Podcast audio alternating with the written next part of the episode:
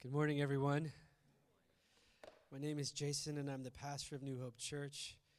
Um, I'm so grateful to the Lord this morning for the reminder of what happens here on Sunday and what makes us a church. We're a people, we're a community, and f- for those of you who just, you know, you're still like, uh, you know, drinking your coffee and waking up, this morning, I mean, it, the Lord reminded me in the circumstances of how we really are a people like we get together and sing songs, we go, you know, you hear a sermon and all that, but really what makes us, uh, what, what sets us apart, um, that what makes us unique is that we're a community. This, so Jyothi, my wife, and Brielle, my oldest daughter, are in India. So I am with Liam and River. They're up, they're, well, I guess River is sleeping there, and Liam is upstairs. And so I was, I was like, I have to have the sermon prepped. I can't work on it Sunday morning, you know, just because they're going to wake up early. And well, it turns out that seven of our worship leaders are either unavailable or sick. And so I thought I was going to have to lead. So I called Shaheen, who normally watches River throughout the week. I said, Can you come and watch River so I can like practice some songs? So I'm in my room practicing songs, but my guitar doesn't work, doesn't plug in. So I actually reach out to Zach. Zach brought his guitar today. I show up, find out that Rachel and Andrew decided to step in and sing today. And it's like, you know, we could go through these songs, we could, but we'll forget that what happened this morning is a result of a community that loves each other right? It's not just because, hey, we, you know, we're going to go through the motions, we've got the routine, who's doing what. It's like, no, that what, what happened this morning and what's, what we're experiencing is a community that's committed to loving the Lord and loving each other. I'm so grateful for you guys. I'm great, grateful for the ways that God has formed us to be able to do this. Grateful for Shaheen, who's watching, who was watching them this morning. We're gonna we're gonna go to Scripture. We're going to read God's Word. We're going to explore what it has to say for us today. But as we always do, we're going to take time to just collect our hearts and we're going to ask the Lord to speak to us. Do you believe that there's something God wants to say to you today? I hope that you would have the audacity to believe that the Creator, Maker of the universe, would have something to say specifically and uniquely to you.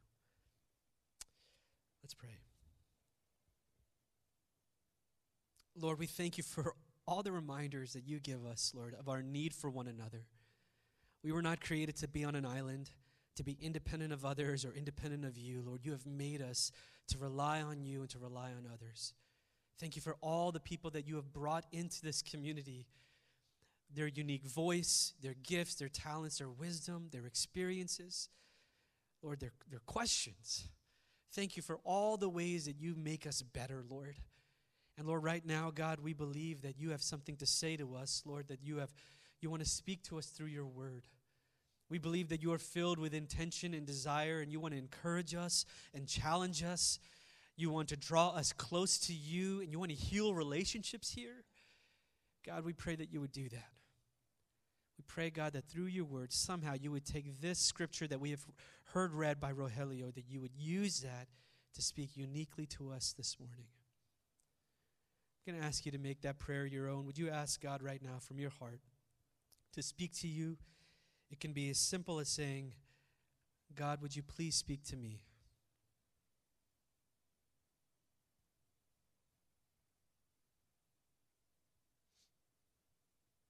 Amen. Do you ever wish you could change your instincts? Maybe it's your instinct in the morning. Like, as soon as you wake up, you want to you want to spend time with God, do devotions, you want to read the Bible, or you want to go in, you know, do some kind of mindfulness practice or meditation. But your instinct, as soon as you wake up, is to grab your phone and like check your email or your text, right? That's your instinct. Or maybe it's an instinct in the evening. You tell yourself, oh, finally get an evening. I don't have any plans. I'm going to finally start reading or finish that book that I've been wanting to read or wanting to finish. But your instinct is to distract yourself until you're too tired and you end up going to sleep. Or maybe you have certain instincts with relationships in your life. You tell yourself you want to form deeper relationships. You want to really cultivate friendships. You want to get in touch with people, find out how they're doing. But your instinct, anytime someone asks you to hang out, is to withdraw. Right? So you've got certain desires, things that you want to do, but then you've got certain instincts that end up warring against that. It's not easy to change our instincts. Our childhood, our experiences, our environment our beliefs, our desires, our cravings, our fears, all have shaped our instincts today. the th- ways that we naturally respond in a given situation. And that's what makes today's passage so challenging. We're challenged to have new instincts when it comes to conflict in relationships. We are to be quick to listen.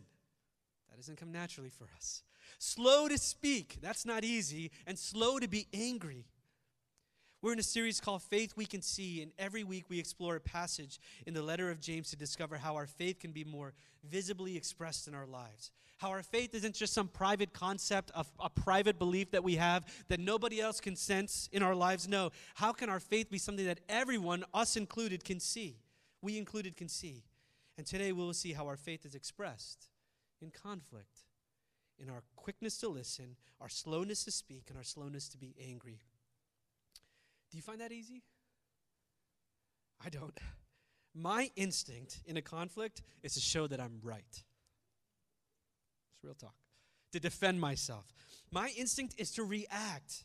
But today we're told of a better way, a way that glorifies God and can, doesn't always, but can bring healing to our relationships.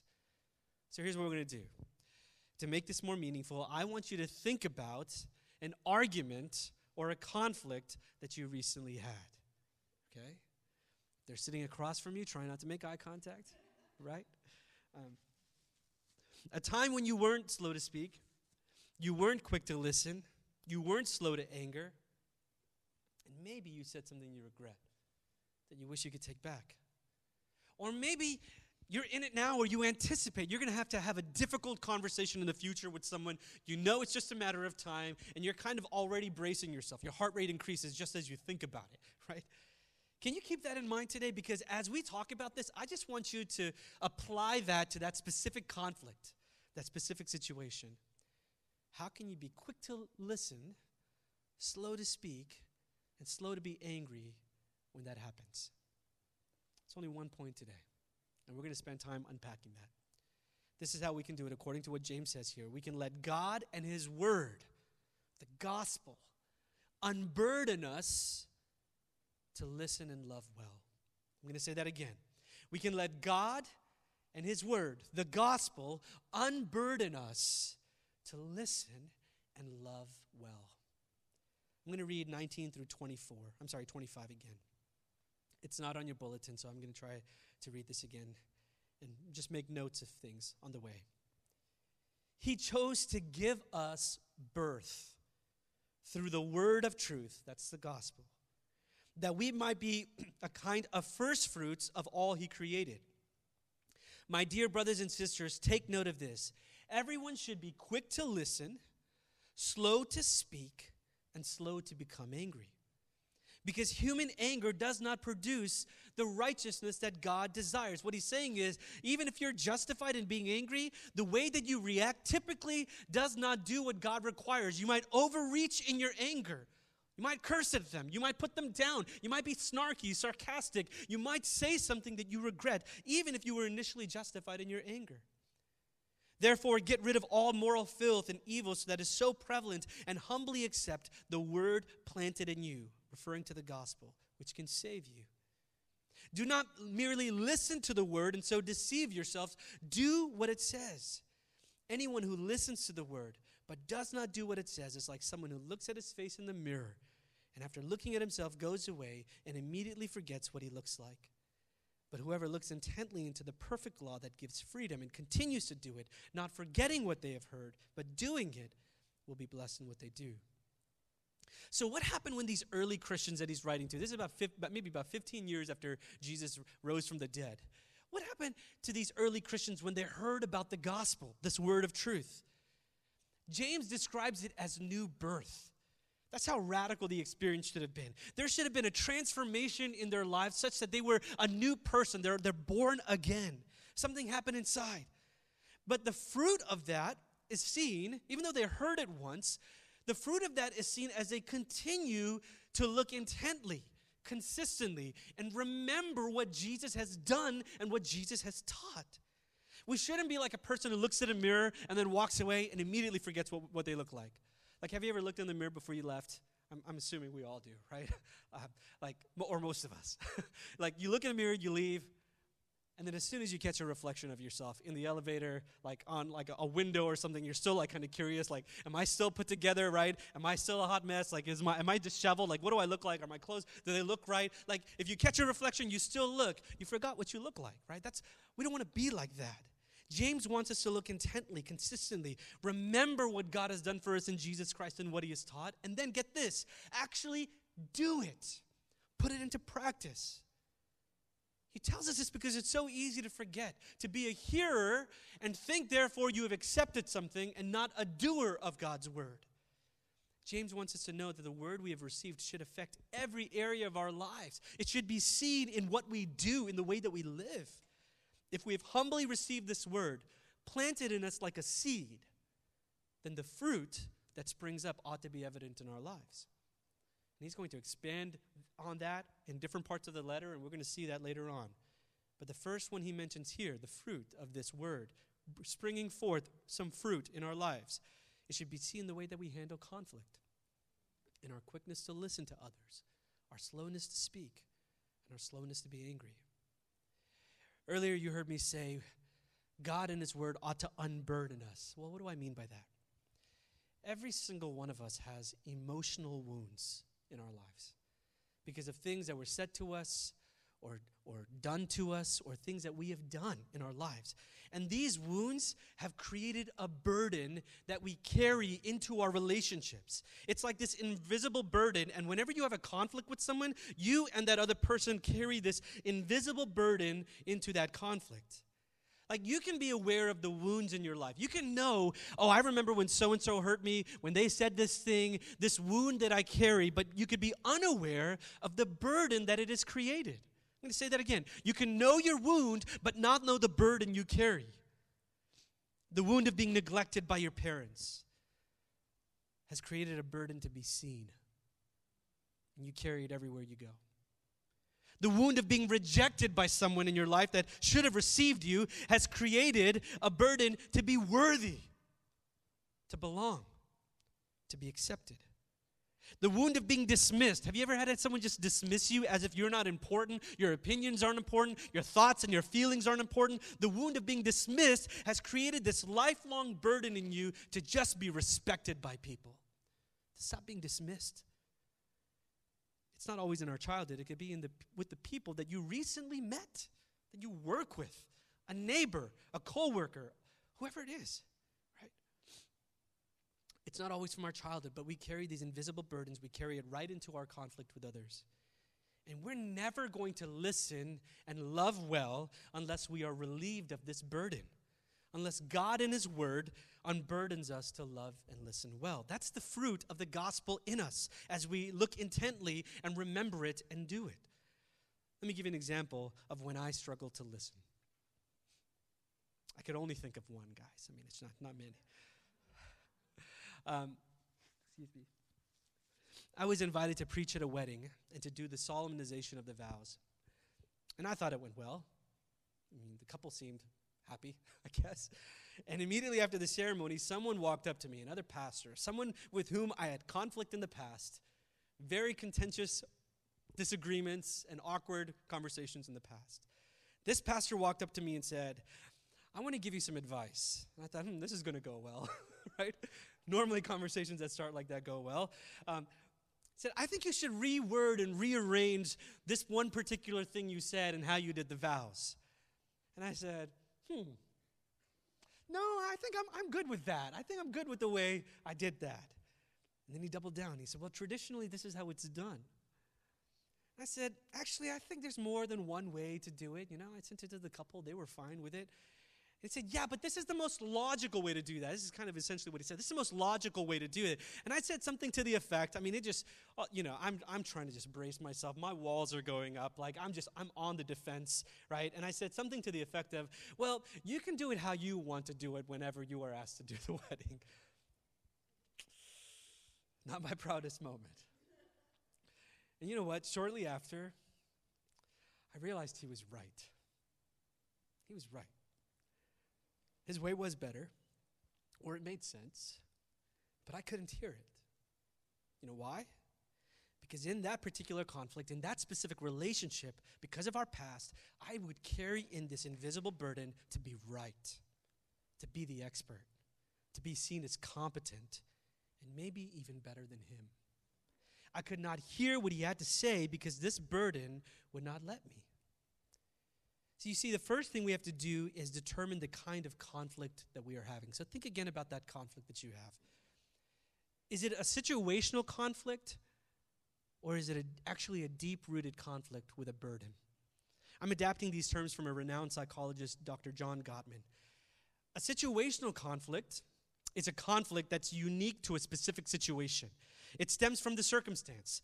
Conflicts like this are resolved if you just make a change in the circumstance, you wouldn't have the conflict in the first place, or it could just be resolved in the future. Here's an example. Suppose it's 10 o'clock at night and I just get home from work and my wife Jothi has had a long day as well, and she's about to go to bed. I just walk in. The first thing she says to me is, Hey, Jason, before you go to bed, can you just make sure you do the dishes? All right, I'm going to go to bed. I might be annoyed, and she could probably tell. So just hypothetical, guys. I mean it, all right? I might be annoyed, and she can tell.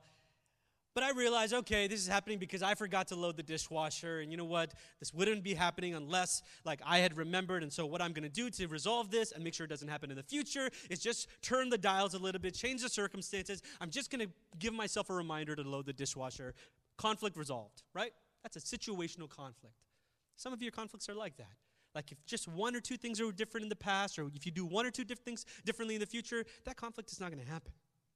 But then there are deep rooted conflicts. This is a conflict that goes beyond that circumstance and situation, and it's usually rooted in issues of identity, of character, of self worth, fears, and hopes.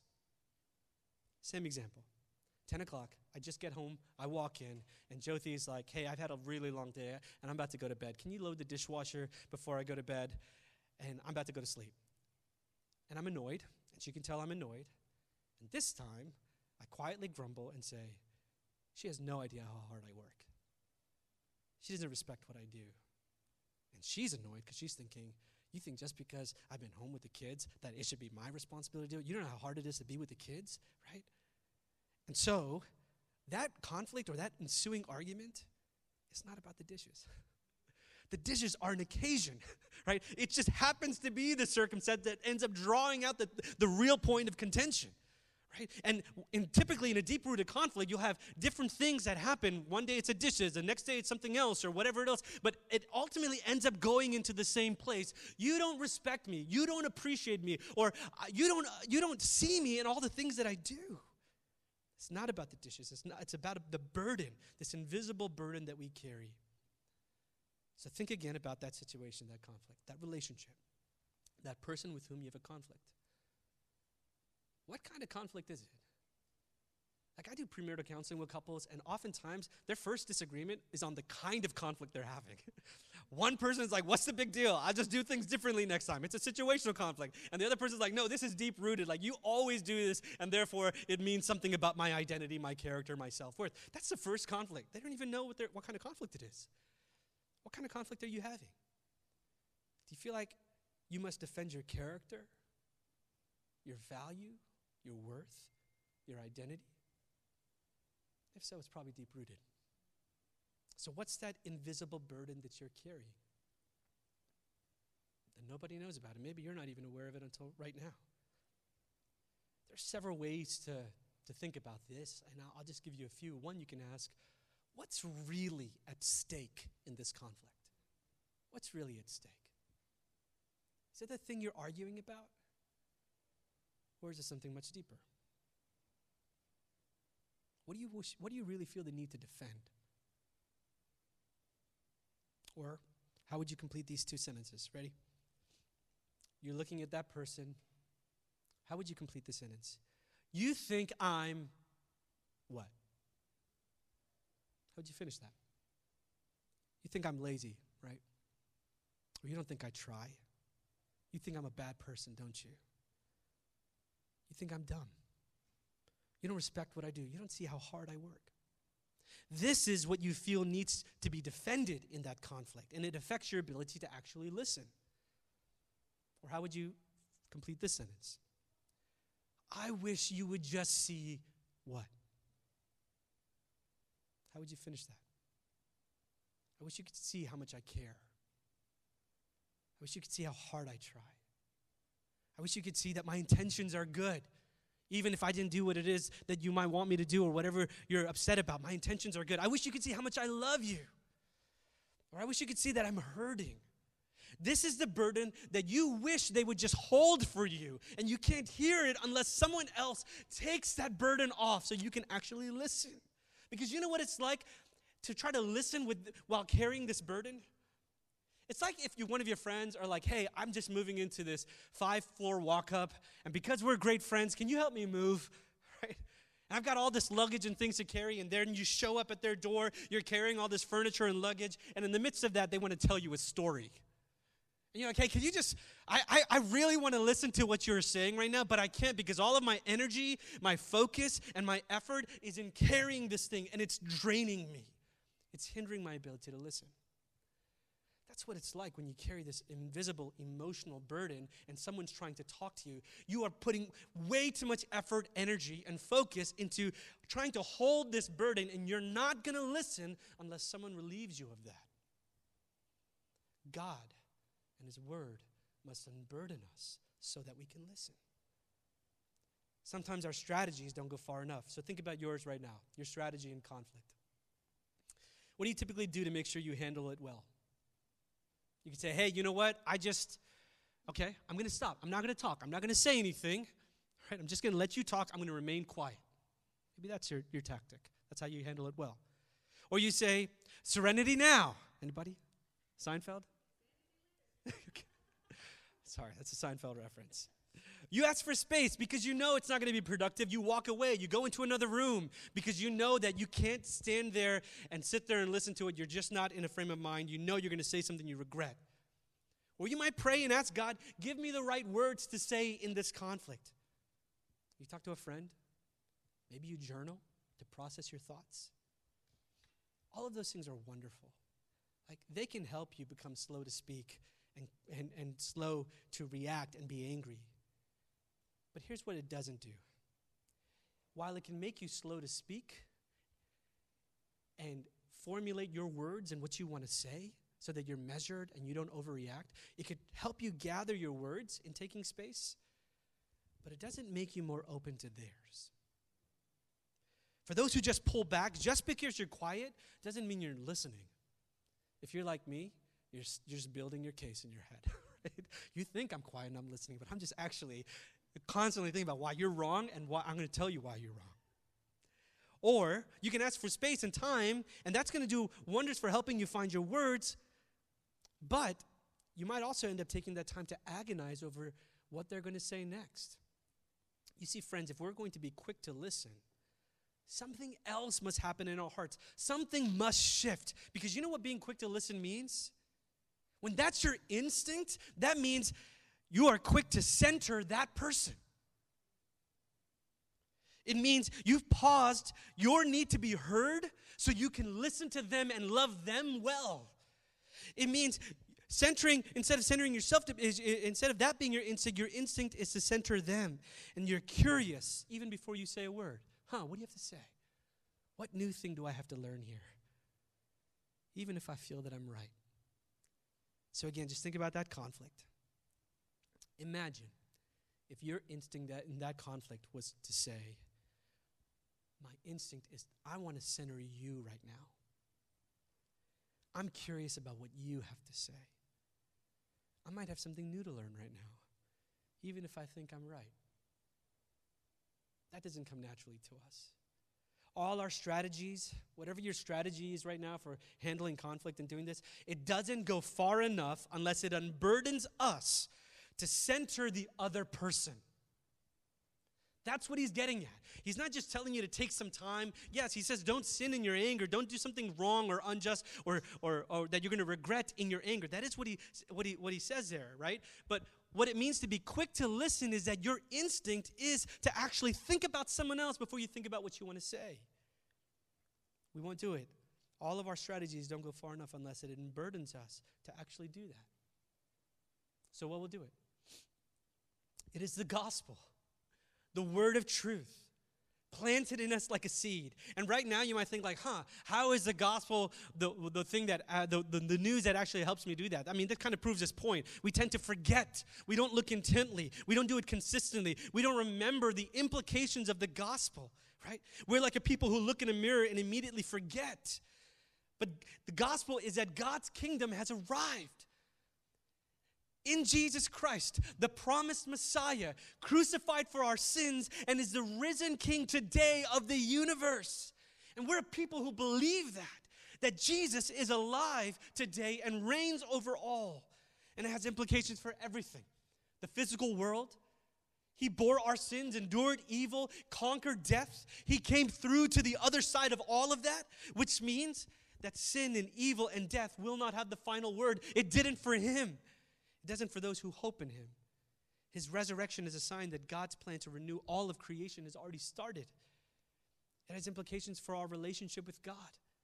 Because Jesus died for our sins, there is no longer any barrier between you and God. For those who hope in Him, He doesn't hold our sins and our, and our shame against us. He doesn't hold them, our mistakes or our failures against us. There is no condemnation. Let me say that again. There is no condemnation for those who trust in Jesus Christ as their Savior. That means today, this day, you can have a personal relationship with God.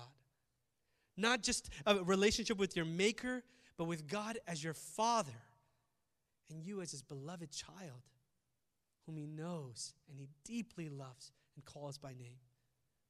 It has implications in our relationship with each other. All those who believe in Jesus are united into one family, regardless of ethnicity and status and class and experience. We are eager to love one another as God has loved us. And He loved us when we were His enemies. How could we not love the, our enemies or those that we are in conflict with or our brothers and sisters? You see, when a Christian is quick to listen, slow to speak, and slow to be angry, it's because one of the implications of the gospel has just become real to them. It's not a theory, now it's become real to them. Their heart has come alive and it's unburdened them to actually listen. Unburden them like this. So, in your conflict, if you carry the burden to just be loved, the gospel unburdens you to say, I know that I cannot be loved any more than I am right now by you, God.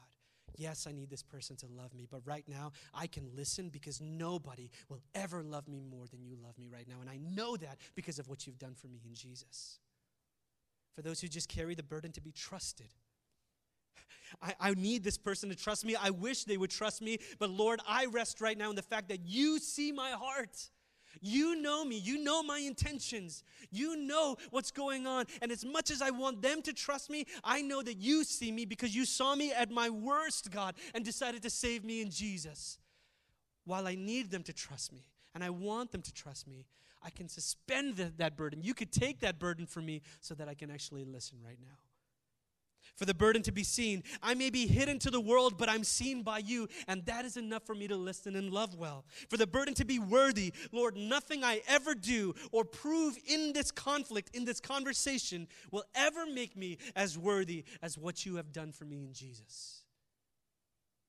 That is the gospel, unburdening our hearts in a conflict to be able to listen and love well. So if your instinct is going to be to center somebody else, to be curious about what they have to say, to learn from them. You must become an unburdened listener.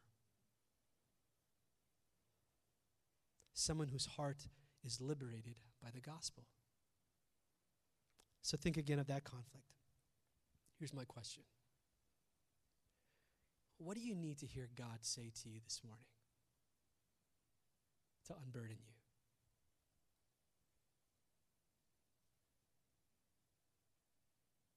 What do you need to he- hear him say to unburden you to listen and love well when you see that person again? I want to be careful. God has made us for relationships, to need encouragement from one another. And I could talk about this as if you don't need them to acknowledge the burden that you're carrying. That's not true at all. Like, yeah, maybe that's true with an, an acquaintance or something like that. But if it's someone that you really know and you want to have a relationship with this person and you're close to, like you both have to be able to unburden each other. Mo- one of the greatest misconceptions in conflict resolution between two people is they think they think they've resolved the conflict if they just try to have some kind of intellectual understanding of each other, right? Oh, I see where you're coming from, or I see why you did what. They think that a conflict is resolved if they could just understand each other. That's not true. A conflict is not fully resolved unless both people in that relationship are emotionally unburdened by the other. So you might need to ask, what do I need to hear this person say to unburden me? Or, what does this person need to hear me say to unburden them? That's the only way you can have a healthy relationship. So, do we need others to unburden us? Yes, of course we do. But I guess what I'm trying to say in all of this is that it shouldn't be a condition for you to listen in the first place. God and His word of truth, the gospel, has given you what you need for that. He has loved you with an incomprehensible love, and His love has transformed us so that our greatest love and desire in a conflict is not to be right. It's not to be smarter or wiser or more righteous than others. It's not to win as the world defines it. Our greatest love and desire is to glorify Him and to honor Him in the way that we love the person directly in front of us. Our greatest love is to be like Him, like the one who first loved us, who is slow to anger and eager to show us His love and compassion, who is quick and eager to love us. It may not be our instinct. But if we're willing, God and His Word can unburden us to listen and love well.